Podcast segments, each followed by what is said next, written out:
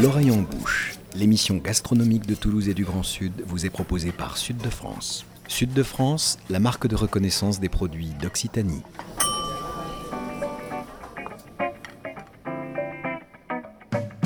Bonjour et bienvenue dans l'oreille en bouche, l'émission gastronomique qui met Toulouse et le Grand Sud dans ses casseroles et dans vos oreilles.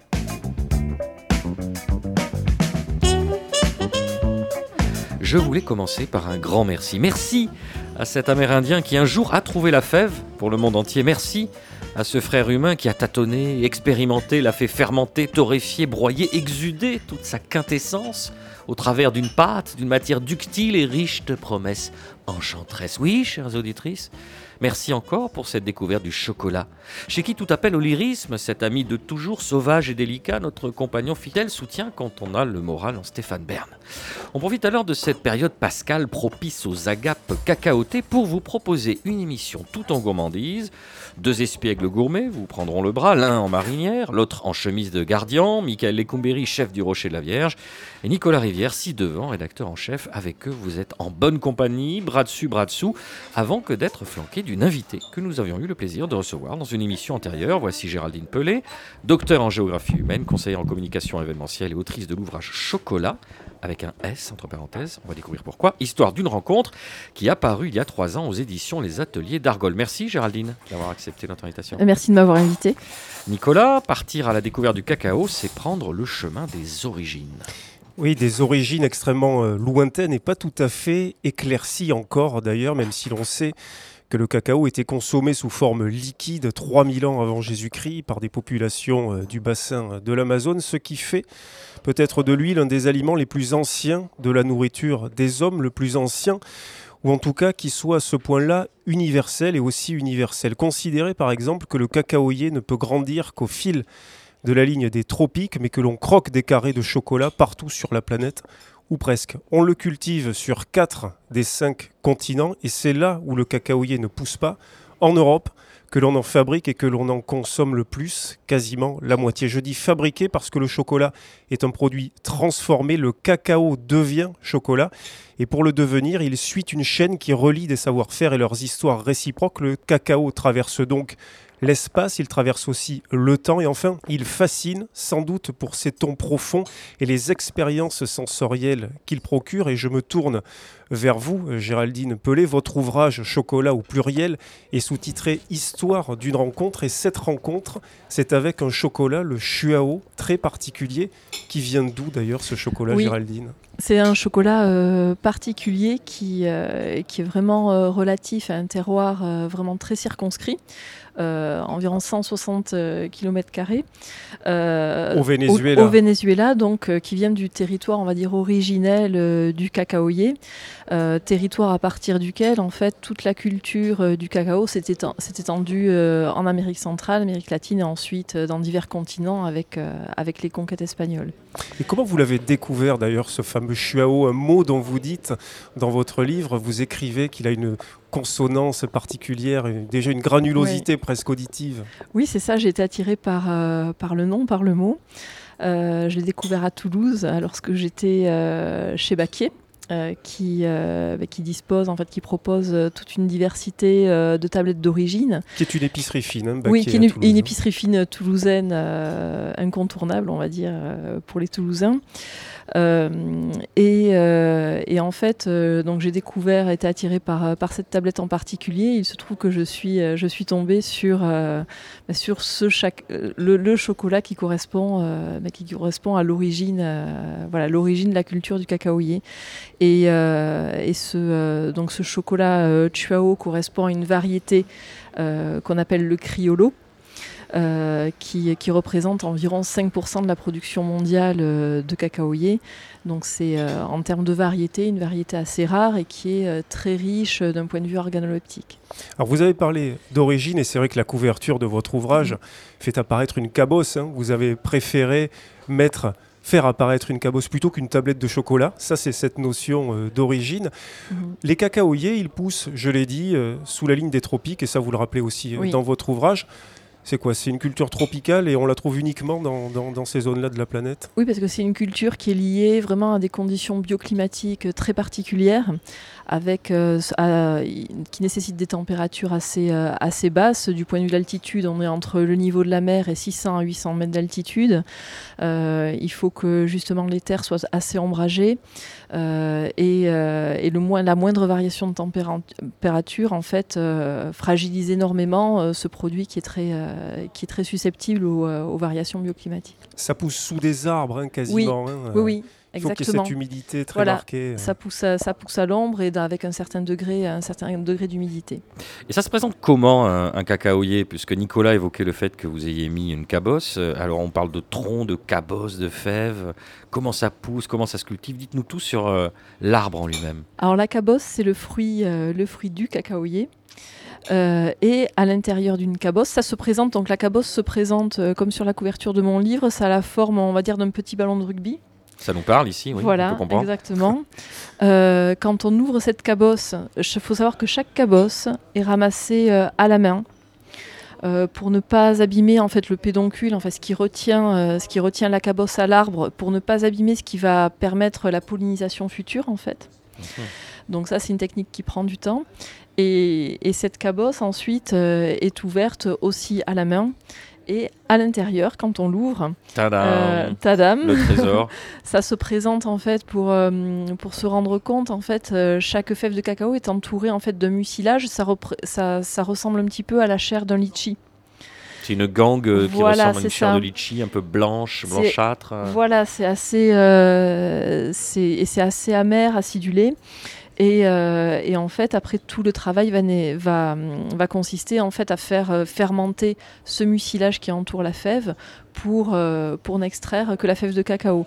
Donc entre l'arbre et la fève, bah, il y a tout ce, voilà, cette cabosse qui, qui renferme un petit peu tout, voilà, tout ce trésor avec plus, plusieurs strates en fait, on voit qu'il y a un très très long chemin de transformation entre les origines, ce que vous, ce que vous expliquiez, Nicolas, entre vraiment le, fruit à la base et le produit fini qui, mm. euh, qui, euh, qui, se fait souvent en, Occident. Et Géraldine, vous souhaitiez rajouter? Oui, je souhaitais rajouter par rapport à, ce que disait Nicolas en tout début d'émission sur la différence entre ce cacao qui vient de loin et le chocolat qu'on fabrique ici. Il y a toute une étape, toute une série d'étapes qu'on ne peut faire que sur les plantations. Euh, depuis, donc, depuis le ramassage des cabosses à la main une à une, euh, jusqu'à la fermentation, jusqu'au séchage et jusqu'au tri. Voilà. On aura le loisir de voir dans quelques instants euh, les autres étapes. Alors Nicolas, pour accomplir ce voyage à la découverte du chocolat, vous êtes vous-même allé à la rencontre de Jérémy Fage, qui est artisan chocolatier, confiseur et sculpteur sur chocolat à Toulouse. Vous avez poussé la porte de la galerie boutique laboratoire qu'il a créée voici une poignée d'années avec son frère Sylvain. Cela s'appelle Cacaophage, place de l'Estrapade, dans le quartier Saint-Cyprien, où Jérémy vous a accueilli malgré son emploi du temps très chargé, on l'imagine, à l'approche de Pâques. On écoute ce premier extrait. Alors euh, nous, chocolatiers, euh, on reçoit le chocolat en bloc. Euh, ceux qui fabriquent le chocolat, c'est un autre métier, c'est des couverturiers. Donc nous, on va le fondre et le transformer ben, en ganache, en praliné, en petit sujet de moulage à Pâques ou à Noël, etc. On a environ une dizaine de fournisseurs de cacao. le plus gros avec qui on travaille, il est en Normandie, il est en France. C'est une entreprise familiale qui transforme la fève. Ça, c'est une chose, mais après tous les chocolats grands crus qu'on va travailler donc là à l'intérieur de nos produits, des ganaches ou, euh, ou en tablette, des pure origines qu'on appelle. On va chercher un peu plus euh, comment trouver un chocolat qui se distingue plus d'un autre, parce que le but d'un client, c'est qu'il euh, s'amuse à déguster aussi, tout comme un vin. Il n'y a pas qu'un seul vin, rouge ou blanc, il y en a tout plein, et ça c'est grâce aux cépages, etc. Ben, le chocolat c'est pareil.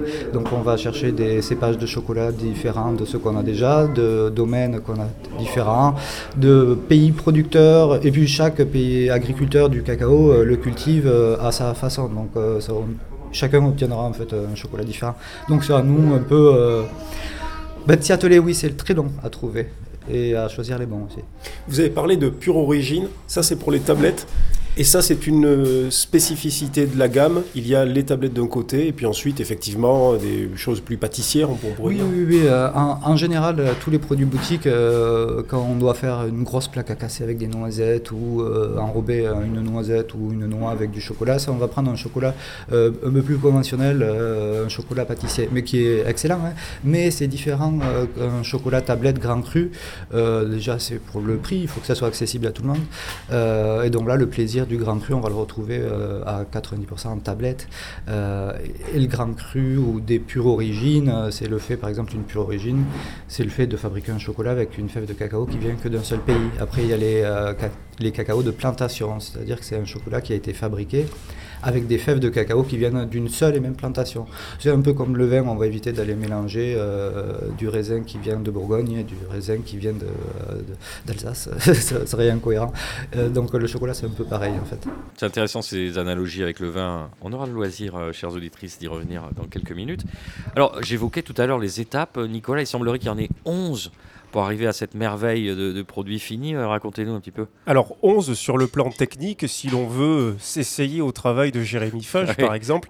Mais c'est vrai que Géraldine, si on devait, et vous avez commencé à l'évoquer euh, tout à l'heure, si on devait résumer les principales étapes qui permettent au cacao de devenir chocolat, vous l'avez dit, on fait sécher ce mucilage, on fait fermenter puis sécher ce mucilage qui entoure euh, les fèves. Et puis ensuite, qu'est-ce qui se passe pour qu'on arrive à- au chocolat? Alors une fois que les, euh, que les fèves ont été euh, séchées sur les plantations, euh, on les travaille ici par une, on va dire, une première grande étape qui est celle de la torréfaction, qu'on retrouve également dans le, avec le, un produit comme le café. Et euh, pendant cette étape de la torréfaction, euh, euh, le chocolat est porté à une température, on va dire, entre 90 et 140 degrés. Et c'est ce qui va permettre, en fait, de séparer. en fait, il faut dire qu'une une fève de cacao ressent à la taille un petit peu d'une amande. Et durant On en cette sous étape, les en yeux, fait, là. voilà, c'est ça. Et durant, donc durant l'étape de la, De la torréfaction. torréfaction, Euh, donc c'est là qu'émerge euh, l'arôme cacao grâce à la torréfaction. Et euh, c'est aussi durant cette, cette, cette étape-là qu'on va euh, réussir en fait à faire, euh, à faire décrocher justement ce qui entoure, euh, ce qui entoure le cœur de la fève, euh, de la fève. Et à partir de cette étape-là, on va ensuite obtenir ce qu'on appelle le gruet de cacao. Euh, qu'on peut trouver d'ailleurs chez certains artisans. Je sais que Cacaophage en fait propose euh, des petits sachets de, de gruy et de cacao. Alors ça, c'est pour les On ultra fans, hein, parce que c'est un goût qui a une, qui a une Oui. puissance quand même exceptionnelle. euh. Exactement, mais qui est déjà euh, très aromatique. Et on peut s'en servir euh, sur des desserts, euh, même en cuisine salée. Et euh, à partir donc de, cette, euh, de l'obtention de ce gruet de cacao, euh, il y a toute une série, on va dire, d'appareils techniques qui vont permettre de séparer la masse de cacao du beurre de cacao. Et à partir de cette séparation-là, donc on a d'une part on a deux matières complètement différentes, et c'est à partir de ça que, que ce qu'on appelle les couverturiers, qui réceptionnent ces fèves, euh, vont faire euh, des mélanges entre un certain pourcentage de beurre de cacao, peut-être même entre des beurres de cacao de fèves d'origine différente, pour aboutir exactement au goût souhaité. Et, euh, par le jeu justement des pourcentages entre masse de cacao, beurre de cacao, puis ensuite sucre ou autres euh, ou autres ingrédients, euh, vont fabriquer ce qu'on appelle les chocolats de couverture. Et donc on passe de la fève de cacao, donc du cacao, au chocolat. Qu'est-ce qu'on entend par euh, chocolat de couverture? Alors chocolat de couverture, c'est le chocolat à partir duquel euh, les artisans travaillent et les restaurants bien, travaillent. en matière. Voilà, et, euh, et fabriquent aussi des tablettes. Donc ça se présente sous forme de petites pistoles, des petits grains de 2 ou 3 grammes. Et, euh, et c'est à partir de ça que certains chocolatiers travaillent, mais de plus en plus, euh, il y a d'autres d'autres démarches où certains artisans en fait travaillent les fèves eux directement, ce qu'on appelle le bean to bar. Où, euh, où là, des artisans vont euh, eux-mêmes, dans des plantations, sélectionner euh, une, une fève de cacao, Ils veulent, et ils veulent une transformer- ils veulent maîtriser davantage. euh, Exactement, ouais. ils veulent maîtriser vraiment de A à Z. D'ailleurs, comme littéralement, bean to bar veut dire de la fève à la, à la tablette. Exactement, c'est ça. Et donc ça, il y a très très peu de chocolatiers qui, euh, qui font ça en France. À Toulouse, il n'y en a pas.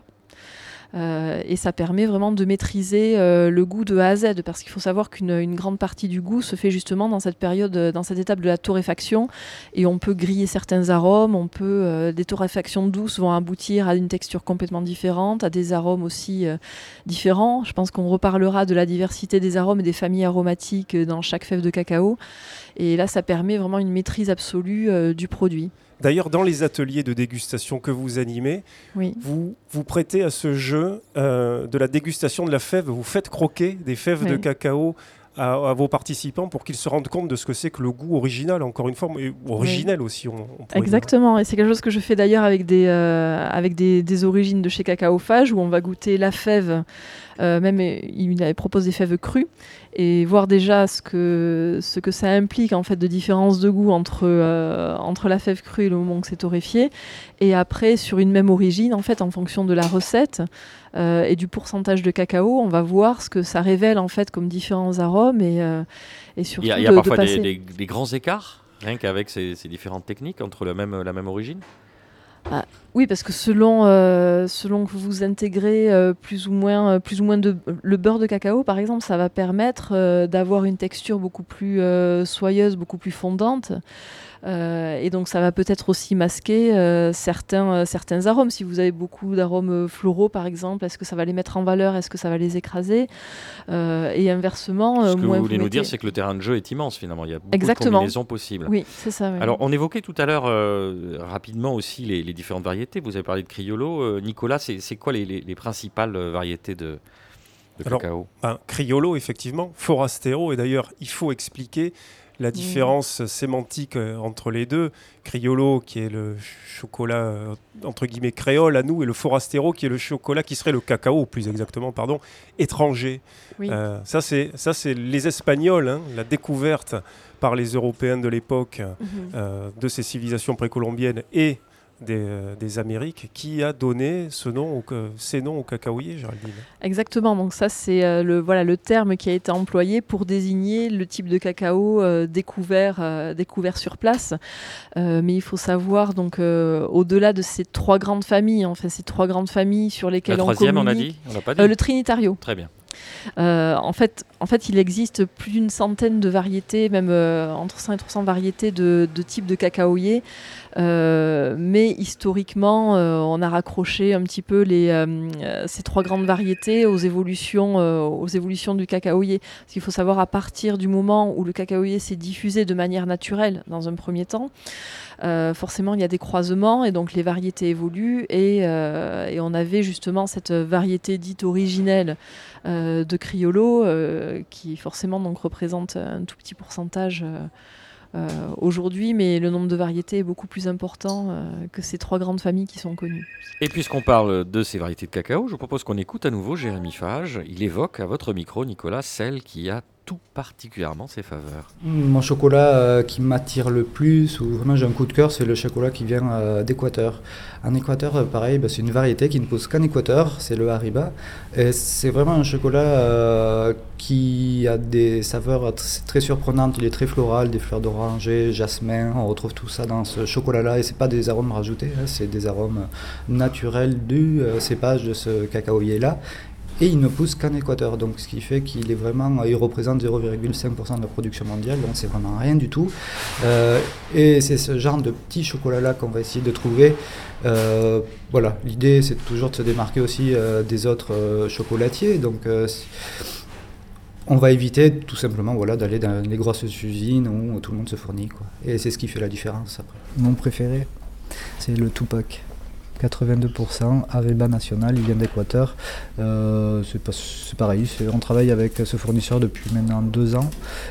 C'est vraiment un coup de cœur. Euh, c'est euh, quand il vient en France pour nous montrer ses produits, c'est toujours un régal parce que lui, euh, c'est un passionné de cacao. Euh, donc euh, il arrive avec ses photos des plantations, des choses comme ça. Il y a vraiment toute une histoire derrière. Et c'est ça qui est intéressant parce que nous, ça nous donne des histoires à raconter aussi à nos clients. Et, c'est ce qui fait le charme de chaque chocolat. Et c'est un chocolat vraiment aux saveurs exceptionnelles et même une texture. il est fabriqué sur place. Il n'a pas les mêmes textures que les chocolats qu'on peut trouver fabriqués en Europe, parce qu'en Europe, ils vont chercher toujours des chocolats lisses, très lisses, très soyeux, alors que euh, dans les pays euh, qui cultivent, souvent ils ne le fabriquent pas le chocolat, ils font que le cultiver, et quand ils le fabriquent, ils le fabriquent à leur façon, euh, à leur vision du chocolat, et qui n'est pas du tout la même qu'en Europe. Et donc c'est ce qui est vraiment intéressant pour nous, c'est parce qu'on tombe sur des chocolats vraiment originaux, tant dans la texture que dans les saveurs. Et on voit cacao cru sur certaines sur certaines boîtes. Qu'est-ce que ça signifie Ça, c'est des chocolats qui n'ont pas subi de torréfaction. Euh, donc c'est vraiment, on est vraiment sur une autre palette aromatique. C'est comme euh, un café qui n'a pas été torréfié ou quelque chose comme ça.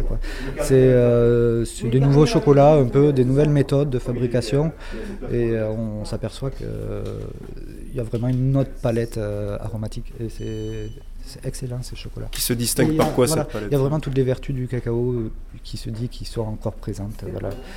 Et après, on a aussi des chocolats non penchés, c'est non affinés. C'est-à-dire celui-là, il a tout plein encore de textures en bouche, de graines de sucre, de fèves. Il n'a pas été affiné jusqu'à qu'on ait un chocolat ultra lisse. Par exemple, celui-là, qui vient de Bolivie, il a un conchage 60 heures, c'est l'affinage. Donc euh, il a été euh, doublement, voire triplement euh, affiné par rapport aux autres. Donc là, on aura un chocolat ultra lisse en bouche, avec des arômes vraiment beaucoup très développés. à la dégustation, il est vraiment excellent. Et c'est un chocolat qui est fabriqué avec un criollo amazonico.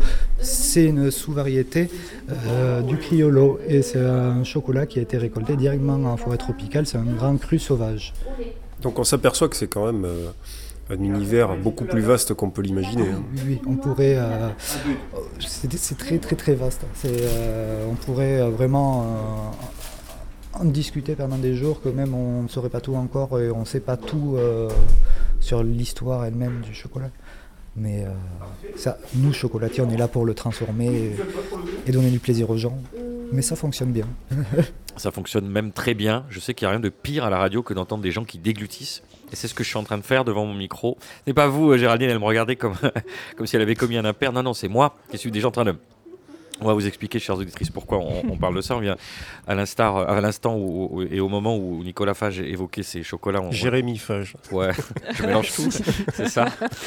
Ouais, Jérémy Rivière, Nicolas Fage et Jérémy Rivière. En fait, ce qui se passe, c'est que le chocolat me monte à la tête et là, Géraldine est en train de me, donner le dernier carré. Je vais pénétrer dans ce dernier carré. Alors, Nicolas, on s'y perd peut-être. On va essayer d'y voir plus clair. On va évoquer avec vous les pures origines, les cacao de plantation. Est-ce qu'il y a des appellations spécifiques euh, qui régissent un peu tout ça? On est français, on aime bien les appellations d'origine. Comment on fait? Oui, c'est vrai, ça, euh, Géraldine. La notion de pure origine, euh, ça recouvre quoi finalement dans le cacao et dans le chocolat? Alors, pure origine. Donc il y a plusieurs, plusieurs choses à distinguer.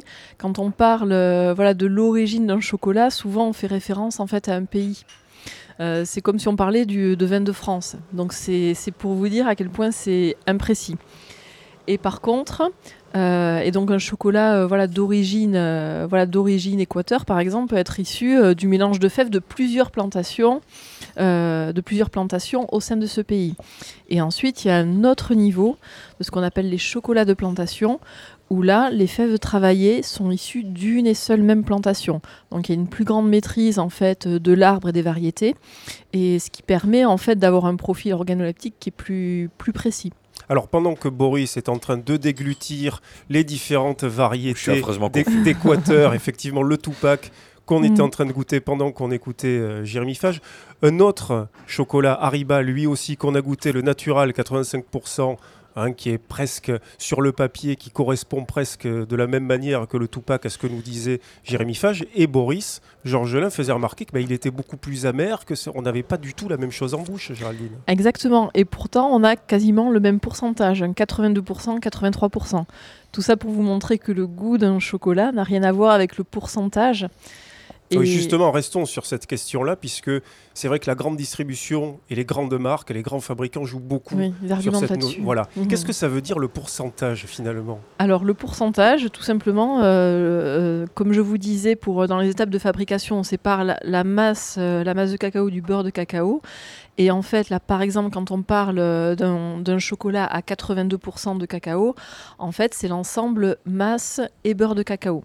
Ça veut dire que sur ce 82%, il peut y avoir avoir, je sais pas moi, 40% de, 40 de, de beurre de cacao, 20% de masse de cacao, et les 18% qui restent, c'est du sucre. Mais on peut avoir donc du coup si on a un, chocolat, euh, une fève d'origine très hum, voilà très riche en euh, très riche en arômes. Euh, elle peut là par exemple sur le natural qu'a goûté Boris où avec le même pourcentage il avait l'impression que le chocolat était un peu plus amer. C'est parce que ce, ce, chocolat a des notes un peu hum, un peu poivrées et d'agrumes très marquées, ce qui donne l'impression qu'il est moins sucré, mais en fait il a exactement le même taux de sucre. Donc autrement dit le pourcentage n'indique en soi rien de la qualité du chocolat. Non, non, pas du tout. C'est une précision qu'il faut faire. Exactement, et on peut avoir des chocolats blancs ou même des chocolats au lait euh, qui sont beaucoup plus riches en cacao et en masse de cacao qu'un chocolat noir, dit noir, euh, qui est peu sucré. C'est bien, on adore fouler au pied certaines idées reçues. Vous évoquiez ces notes euh, d'agrumes. Alors justement, qu'est-ce qui se passe à la dégustation d'un d'un chocolat. Euh, il y, a, y, a des sens qui sont, qui sont. Il y a cinq saveurs fondamentales, non, euh, Géraldine, qui montent en nous quand on, quand on a un carré de chocolat, comme, comme Boris l'a expérimenté euh, à l'instant. Exactement. donc il se passe en fait la même chose que pour un vin pour la dégustation. C'est-à-dire que quand on aborde un, un chocolat, là vous avez commencé, quand vous avez commencé à le déguster, vous l'avez regardé déjà. Euh, pour essayer de ben, un petit peu d'apprivoiser son aspect. Vous voyez que celui de Jérémy Fage, il est très, euh, il est brillant. Euh, quand on le casse, la casse est nette. Donc c'est déjà une première approche. ensuite, on commence par le sentir. Et certains arômes déjà commencent, ben, commencent à venir à ce niveau-là. Euh, ensuite, il y, a la texture, la casse en bouche, où là, on, est, bon, on mesure un petit peu la consistance et la texture, et c'est là qu'on va voir euh, s'il y a plus ou moins de, beurre de cacao, s'il est plus ou moins riche.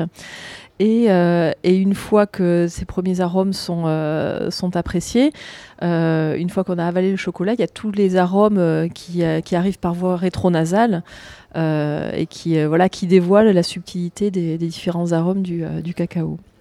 C'est beau. Allez, on va garder euh, cette énergie de cette dégustation. On va se retrouver dans quelques instants. On une petite pause, le temps de finir de nettoyer notre bouche. Là, puis je vais reprendre un petit carré là. Il, me fait de l'œil celui-là. Un noyau de cerise, quatre ans la chaise haute et les doigts dans la prise, juste avant qu'on les ôte. De justesse. Douze ans, vif écorché la rivière les Cévennes, sauter du grand rocher et s'en sortir indemne de justesse. Promets-moi mon amour de passer ton tour. Promets-moi mon enfant de rester vivant. Les soirées du lycée, faire plus que son âge. Le pantalon baissé, fais-le ou tu dégages. En vitesse. Ne plus rien avaler et peser sans mal-être. On allait se jeter, mais on ferme la fenêtre de justesse. Promets-moi mon amour passer ton Mon enfant, de rester vivant. J'y pense tout le temps.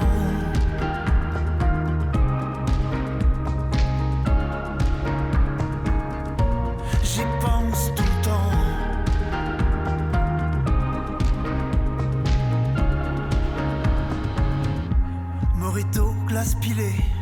la bagnole qui va vite, rien faire à moitié et fêter ses 18 de justesse.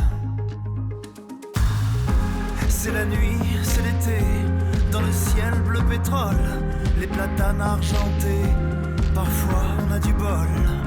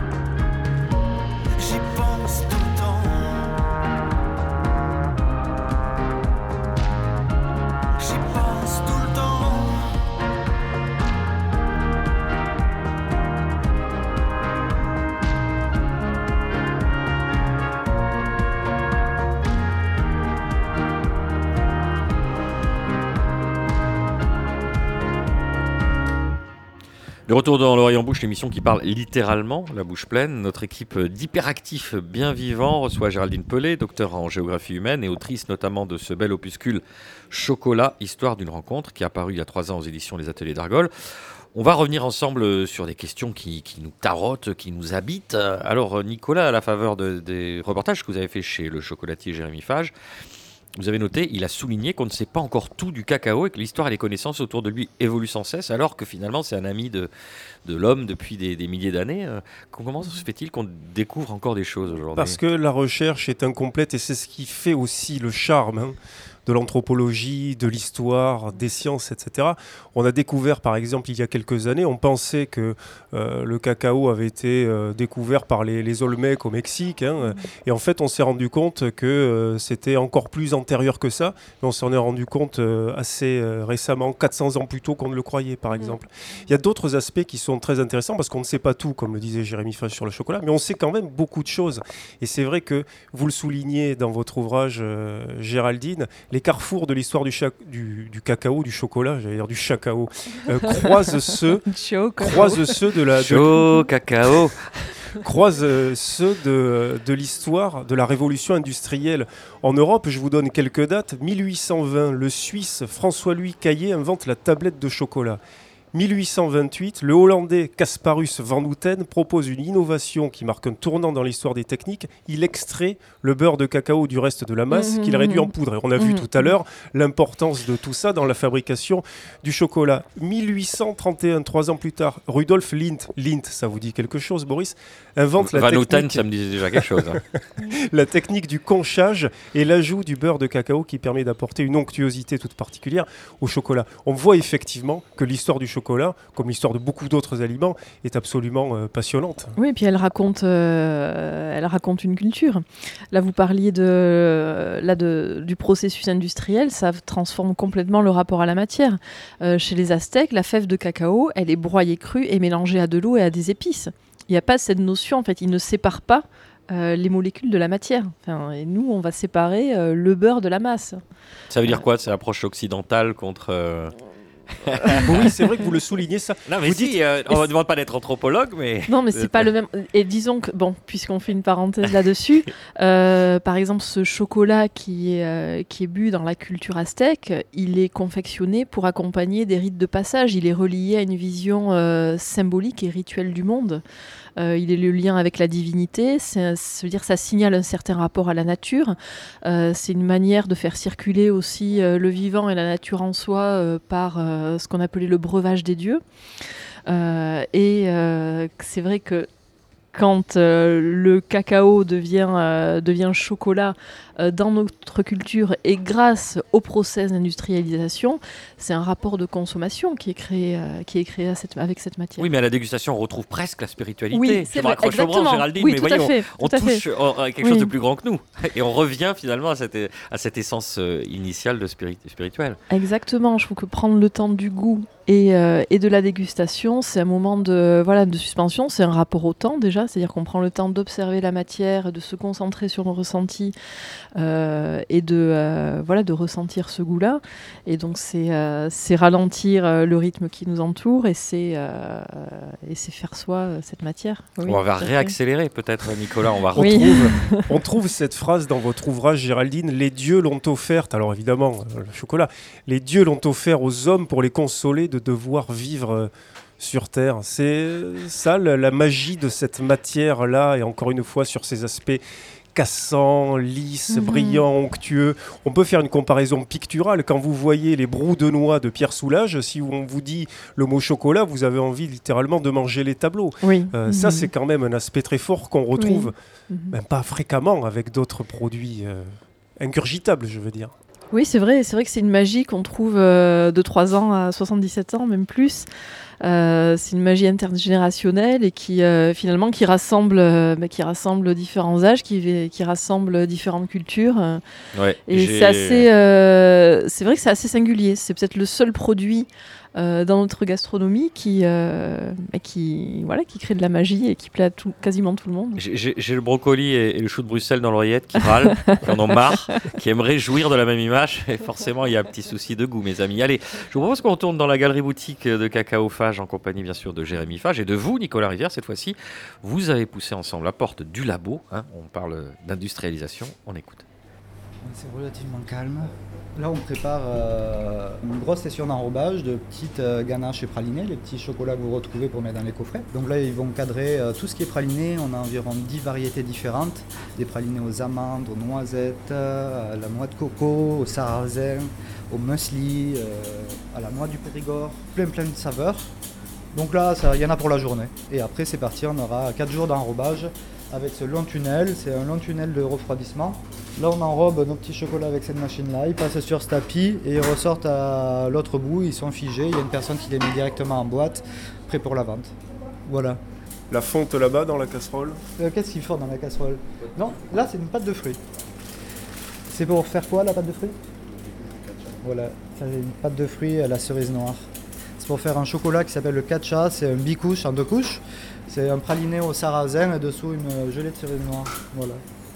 Là, ici, on a tous les outils, tous les ustensiles qui nous Oui. permettent de comprendre la chaîne par laquelle passe euh, le chocolat ou les chocolats, le Ouais, cacao. plus ou moins. Il y en a beaucoup qui est caché derrière. Euh, on- vu qu'on a un petit laboratoire et qu'on commence à être nombreux, ben, on essaie de garder euh, ce qui, le strict nécessaire dans le laboratoire. Donc euh, ben, des échelles de travail et voilà, ça s'arrête à ça. un plan de travail à marbre, euh, un triangle, même deux, un thermomètre et euh, avec ça on pourrait déjà faire pas mal de choses. Il faut pas grand chose en soi, c'est le marbre, lui, c'est pour refroidir le chocolat. Quand on le fond, on le verse dessus. Ça permet de le refroidir et de le remonter à température pour pouvoir le travailler. On travaille encore comme ça. Toutes nos tablettes euh, grand cru, on les travaille à même le marbre. C'est pas les machines. Euh, passer des petites quantités. Donc, euh, pour le moment, euh, on fait ça avec nos 10 doigts et deux triangles. Donc, en gros, chez Magasin d'outillage, on peut acheter tout le matériel de base d'un chocolatier. Faut pas grand chose. Et donc le cacao, il arrive ici en bloc, vous disiez. hein. C'est ça. Le chocolat arrive à- en bloc ou en petites granules. On le stocke dans nos chambres de conservation qu'on a derrière. Et après, euh, au fur et à mesure, on ressort, euh, on sort ce qu'on a besoin. Euh, là, pour ce qui est de l'intérieur, on va utiliser les chocolats d'origine, parce qu'on recherche du goût. Et pour ce qui est de l'extérieur, on recherche juste la coque d'enrobage. C'est vraiment pour la conservation et c'est comme l'imperméabiliser le produit. C'est pour l'enrober et on ne cherche pas ce qu'il apporte quelque chose. Euh, le but euh, d'un petit ganache ou d'un praliné, c'est de savourer ce qu'il y a à l'intérieur. Euh, donc on va éviter de mettre un chocolat trop puissant en enrobage pour masquer l'intérieur. C'est toujours l'équilibre. Bien sûr, on va rechercher une coque imperméabilisante, mais aussi un, un petit craquant qu'on croque dedans, clac, on tombe sur l'intérieur. Et c'est ça la surprise. Là, les créations, c'est ce qui demande le plus de travail, à la fois en conception et en réalisation. Oui, euh, oui, oui, les créations, c'est très long. On y est depuis euh, mi-février dessus. Donc c'est euh, quasiment 2-3 tonnes de chocolat pour euh, un week-end de Pâques. On est 5 à les fabriquer. Donc oui, c'est très long. Ça demande beaucoup de temps et de patience. Parce que si on n'est pas patient, on le casse. Si on casse, on doit recommencer. Et donc ça pourrait être interminable. Là, ce petit canard, qui est peut-être d'ailleurs un clin d'œil à quand même un produit local phare du, euh, du sud-ouest, on voit qu'ils arborent euh, différentes couleurs, hein, qu'on peut supposer qu'il y a différents chocolats, etc. Il y a deux chocolats, non, on les travaille en chocolat noir et en chocolat au lait. Euh, tout simplement. Après, on ne travaille pas le chocolat blanc, on le fait que sur commande si les gens en veulent. Euh, on fait toujours en deux produits parce qu'il y a ceux qui ne mangent que du chocolat noir, il y a ceux qui adorent le lait parce que le lait c'est encore plus gourmand, mais il y a ceux aussi qui sont allergiques au lactose, donc ils vont manger pas de lait mais du noir, etc. etc. C'est interminable. c'est interminable, c'est fait à la main, c'est artisanal. On se demande comment les gens font encore ça aujourd'hui alors que bon, moi j'ai la flemme de tout. Vous le verrez en écoutant euh, tout à l'heure le deuxième morceau. Alors c'est comment ce travail artisanal 100% fait main quand on passe derrière euh, Jérémy Fage ben, C'est très intéressant euh, à voir. Et d'ailleurs, Géraldine, vous nous racontiez qu'en mm. compagnie de, Stéphane Coroller, que vous aviez rencontré à votre tour lorsqu'il était chef pâtissier chez Michel Saran, mm-hmm. le fameux chef toulousain, vous aviez pu, en sa compagnie, aller à Tain-l'Hermitage, chez Valrona, célèbre fabricant mm-hmm. de chocolat, et c'est là que vous aviez vu parce que c'est important de voir comment c'est fabriqué. Au-delà de le savoir, c'est important de le voir. Exactement, c'est ce qui m'a ouvert, euh, bah, c'est ce qui m'a ouvert justement à, la découverte euh, du monde du cacao. Euh, où j'ai pu découvrir justement toutes les étapes euh, bah, de modification de cette matière, depuis euh, voilà depuis la fève la fève juste séchée jusqu'à la fabrication jusqu'à la fabrication du chocolat de couverture et de goûter justement aussi ces différents ces différentes modifications. Ça a été bah, un gros déclic pour bah, pour la découverte du monde du cacao et ensuite tout ce que j'ai pu rechercher écrire par la suite. Parce que c'est vrai qu'on a beaucoup parlé jusqu'à présent du chocolat à l'état originel, à l'état pur. On est allé chercher euh, toutes ses origines.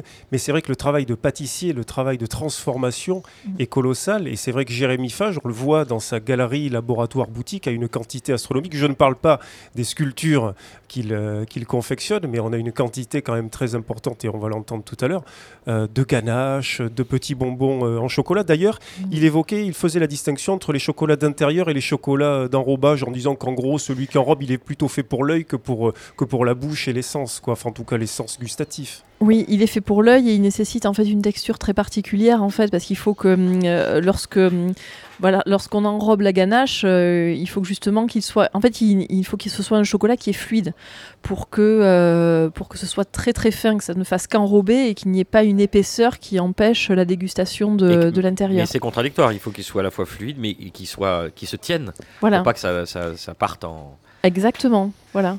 Et c'est en tout cas toute la cartographie sensorielle dont, euh, vous, dont vous parlez, euh, à propos de laquelle vous, vous faites un certain nombre de développements passionnants dans votre ouvrage euh, Chocolat. Alors Nicolas, on sait que la période de Pâques, c'est un moment phare dans le calendrier d'un artisan chocolatier. On écoute à ce propos un dernier extrait de cette interview en compagnie de Jérémy Fage. Pour cette période-là, on rajoute 60 références de produits en plus de la gamme classique. Donc euh, c'est entre toutes les créations sur mesure, les petits moulages, euh, les pralinés de Pâques. Donc ça c'est... Euh, il y a beaucoup, beaucoup, beaucoup, beaucoup. Mais mon coup de cœur, c'est les petites sardines. C'est des sardines qui sont juste ici. Ça, c'est vraiment très bon. je n'arrêterai jamais d'en manger, surtout au chocolat au lait, alors que ce n'est pas forcément ma préférence. À l'intérieur, c'est euh, praliné aux noisettes avec des graines caramel et des brisures de crêpe dentelle. Donc, on retrouve du craquant, du fondant euh, et le mélange de la brisure de crêpe dentelle et les graines caramel et le praliné, ça donne vraiment une texture euh, très addictive et très gourmande surtout. Et après, il existe avec une coque en chocolat noir ou chocolat au lait. Ça, c'est un véritable best-seller. Et ça, c'est vous qui l'avez créé euh, Oui, oui, tout ce qui est ici est créé de, sort de l'équipe. Il y a vraiment, on a une équipe. Euh, après Pâques, c'est vraiment le moment où euh, c'est presque des vacances. Donc c'est le moment où on va vraiment réfléchir à toutes les nouveautés qui vont arriver durant l'année. Donc voilà. Non, vraiment tout ce qu'on fabrique est fait maison et sort de notre tête. C'est important. C'est ce qui permet de nous démarquer. Mais vraiment, notre, le produit où on est le plus fier, bah, ça demande beaucoup de travail. C'est notre gamme de ganache et de pralinés qui est juste ici. Euh, ça, c'est destiné à aller dans les coffrets. On le change environ tous les un an et demi, euh, cette gamme-là, pour renouveler un peu les plaisirs. Mais ça, c'est vraiment un gros travail, euh, autant dans la recherche de la texture. on essaye que chaque chocolat une texture différente. et c'est des saveurs différentes. Et pour trouver des saveurs qui sortent un peu de l'original, des choses qui s'associent très bien, ça, c'est plusieurs mois, plusieurs mois de recherche de, pour trouver des matières premières qui nous plaisent. On fait des essais, ça ne nous plaît pas, on l'oublie, on retrouve autre chose. Et on va essayer de répartir la gamme en différents points, euh, des infusions, des épicés, euh, des croustillants, des fondants, des moelleux. Et de là, en fait, on va donner euh, les grandes lignes de la future gamme comme ça. Et après, on va trouver les saveurs qui vont aller dessus, euh, qui vont s'accommoder avec le croustillant, des choses comme ça. Enfin, c'est très long. La dernière création euh, en date, c'était quoi sur, cette, euh, sur la gamme là par exemple? Oh, ben toutes, parce qu'elle sort en même temps. Euh, là, elle est sortie cette gamme en septembre. Euh, un qui j'apprécie particulièrement, c'est le Thio. Euh, c'est une ganache. euh, alors, j'aime pas beaucoup l'alcool en règle générale, si ce n'est le vin rouge. Et la ganache Thio, c'est une ganache en deux couches. Il y a une couche d'un euh, chocolat grand cru de Madagascar et par-dessus, c'est une, gelée- de. Euh, donc là, on a travaillé des recettes de gelée qui tiennent dans le temps, parce que c'est pareil, les gelées, c'est compliqué dans la conservation.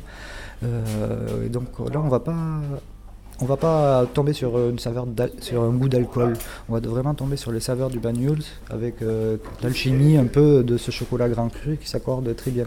Ah, il est en train de, nous prendre par les sentiments, euh, Nicolas Rivière. Là, Jérémy Mifage, il évoquait à l'instant euh, une ganache au chocolat de Madagascar et à la gelée de Banyuls, ce qui nous offre évidemment une transition absolument rêvée pour ouvrir le fameux carnet de vigne. Oui, et se prêter à cet exercice toujours un peu arbitraire qui consiste à tenter d'accorder les mets et les vins. Alors cet exercice est-il plus délicat encore lorsqu'il s'agit de placer un vin ou un spiritueux sur du chocolat, a fortiori des chocolats?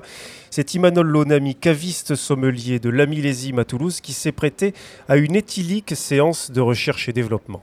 La, première chose, c'est de trouver l'évidence, c'est-à-dire c'est déstructurer un peu la, palette aromatique de chaque chose pour rééquilibrer. Donc euh, sur, des amers, sur, quelque chose avec beaucoup de cacao, tu vas aller chercher d'abord les tanins, ce sucre résiduel dans le rouge. Quand tu fais du chocolat blanc, tu vas aller chercher quelque chose qui va déstructurer ce trop plein de sucre, donc des vins de voile, des vins oranges, des vins blancs. Et ensuite, malgré tout, ce qu'il y a de mieux sur le chocolat, comme ça, quand on croque le chocolat pur, ça reste les spiritueux.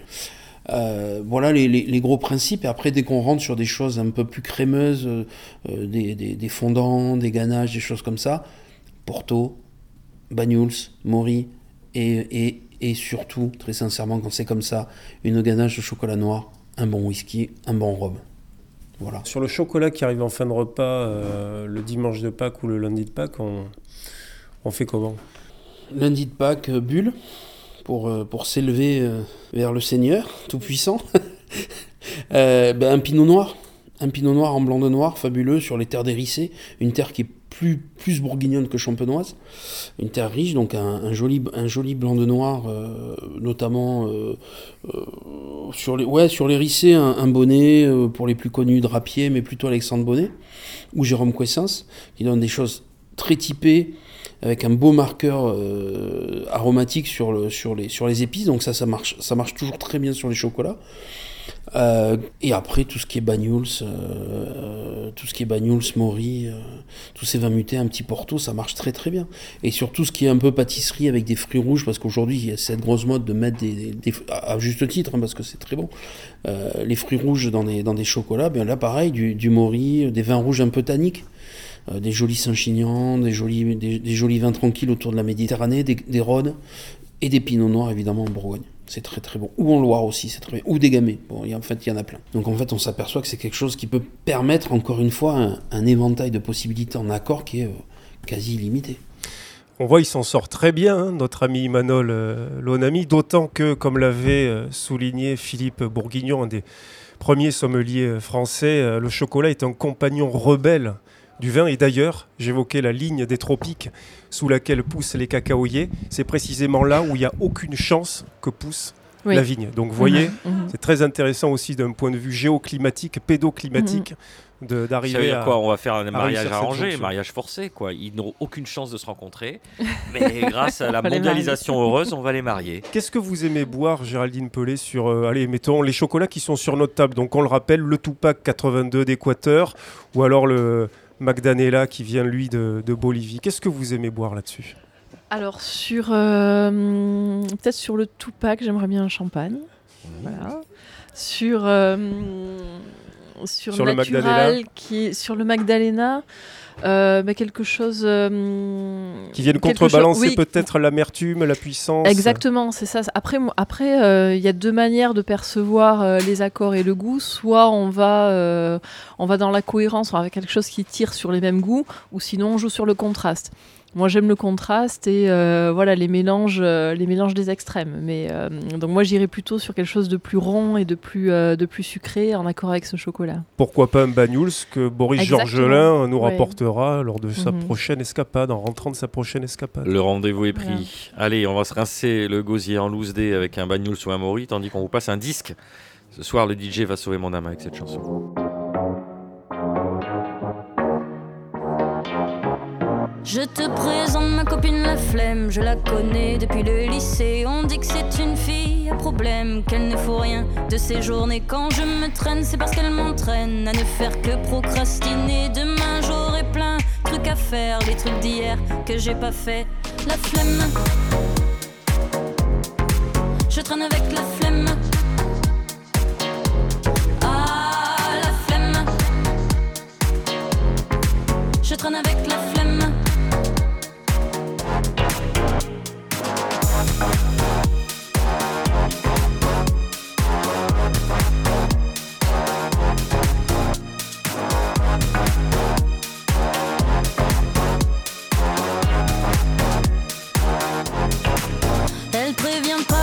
Se ramène dans son survêt tout débraillé, son poil dans la main la gêne. Il n'arrête jamais de pousser, c'est à cause d'elle si je me mate. Des séries toute la journée, demain je promets que j'irai faire les trucs que j'ai toujours pas fait. La flemme, je traîne avec la flemme.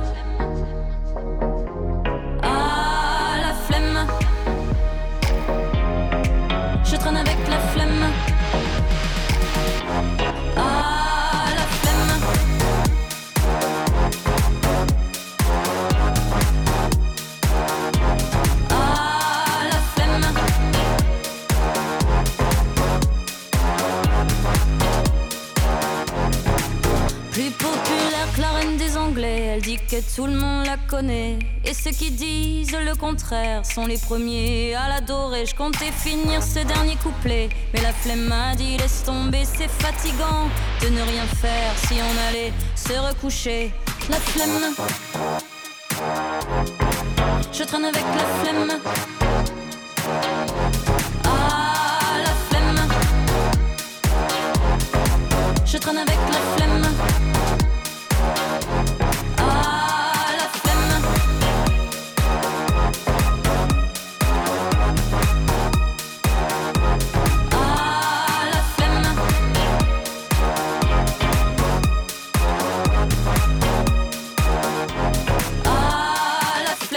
Vous êtes toujours à l'écoute de l'Orient Bouche pour le quartier libre, le moment de liberté de nos chroniqueurs et de nos invités. Nicolas, pour votre quartier libre, vous avez souhaité rester dans notre thématique du jour en évoquant un plat où le chocolat, évidemment, tient une place centrale.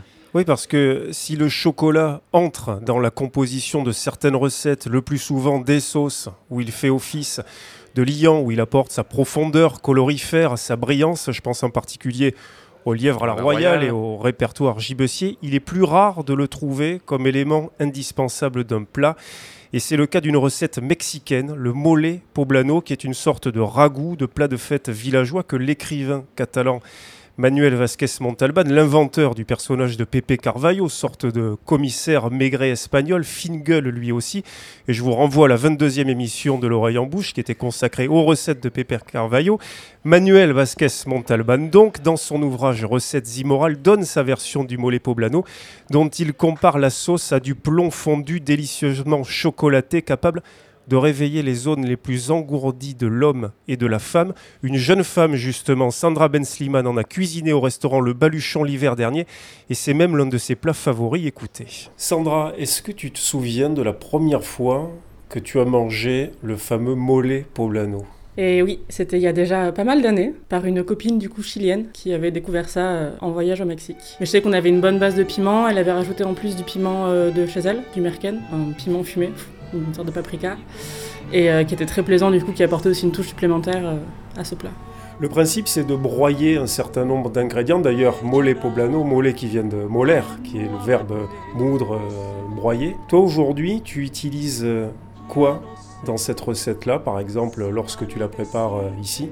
Au restaurant Alors donc ben, on aura la base de cacao. On va avoir ensuite donc des piments. Normalement c'est le chipotle principalement avec deux, deux, ou trois autres piments. Ensuite on va avoir ben, des amandes, des graines de sésame. J'aime bien y mettre aussi des noix ou des noix de pécan parce que ça apporte un petit côté un peu plus rond. On va d'abord commencer à torréfier donc toutes les graines, tous les oléagineux bien torréfier, broyer. Même chose pour le piment, bien griller et broyer. Et ensuite, on va faire ça en fait pour chaque élément indépendamment.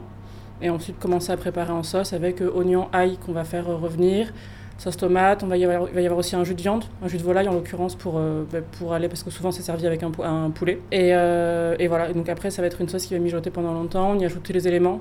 On va laisser réduire pour avoir quelque chose de, vraiment nappant, de, de, rond. De, C'est difficile de, s'approprier cette recette-là. tu as eu du mal, toi, à mettre au point une recette qui te convenait ou qui te rappelait celle que tu avais mangée bah ouais, la première fois, du coup, c'est ça, quand je l'ai fait, je l'avais fait bah, du coup en suivant plusieurs recettes que j'avais, j'avais cherchées euh, au préalable. Et c'est vraiment une fois que j'avais ma sauce qui était terminée, mijotée, que j'ai, réassaisonné à rajouter un peu de cacao parce que bah, du coup j'y suis allée doucement au début. Parce que n'étant pas habituée, voilà, avec cette amère, j'avais peur de, que ça prenne le dessus sur la sauce. Donc euh, rajouter un peu de cacao, essayer de rééquilibrer en fait les saveurs pour retrouver doucement celle que j'avais, euh, j'avais déjà goûtée en amont. Toi tu le sers donc avec du poulet, on l'a dit. Euh, ce poulet tu le prépares comment à part, puisqu'il est préparé à part hein, de la sauce?